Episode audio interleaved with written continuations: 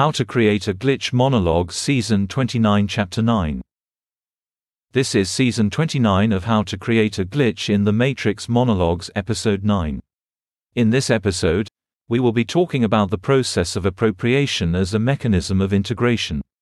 In general, some individuals exist in dissonant spaces, but firstly, those dissonant spaces do not reflect the reality of others existing in some conjoined consensuality. And secondly, Dissonant consensualities rarely become conjoined consensualities. Most frequently, these dissonant consensualities interact with others within the non-consensual space. They are generally resolved through either affirmation of the inhibited impulse, an expression, or the result in a return to negation, which becomes integrated through asynchronicity between oneself and others, dissonance or avoidance. The system processes dissonant consensualities largely through appropriation leading to integration. The mechanism by which this occurs is through the linking of the nexus empath of two isolated closed social systems. In other words, the nexus empath acts as a tonic, sharing some archetype in common with the nexus empath of some disparate closed system, usually the family. The appropriation process, familial cannibalization, thus becomes reflective of a larger system-wide appropriation.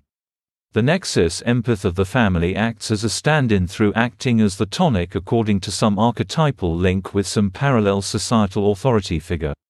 In appropriation and later gatekeeping, the offending person goes through phases of familial cannibalization, appropriation, integration and gatekeeping.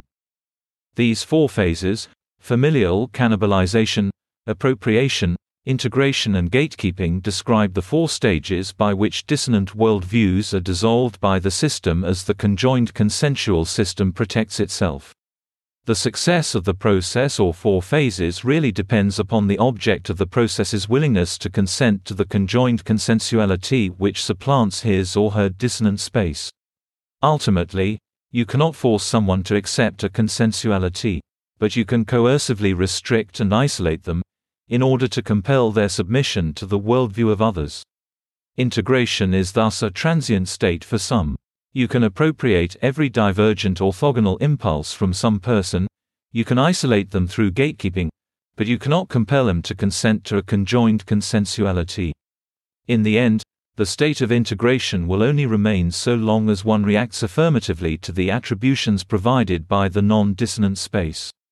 In rejection, comes asynchronicity, which at some point generates a level of dissonance fruitful for the generation of orthogonal thought. That's the end of the podcast for today. If you enjoyed it, please like, comment and subscribe.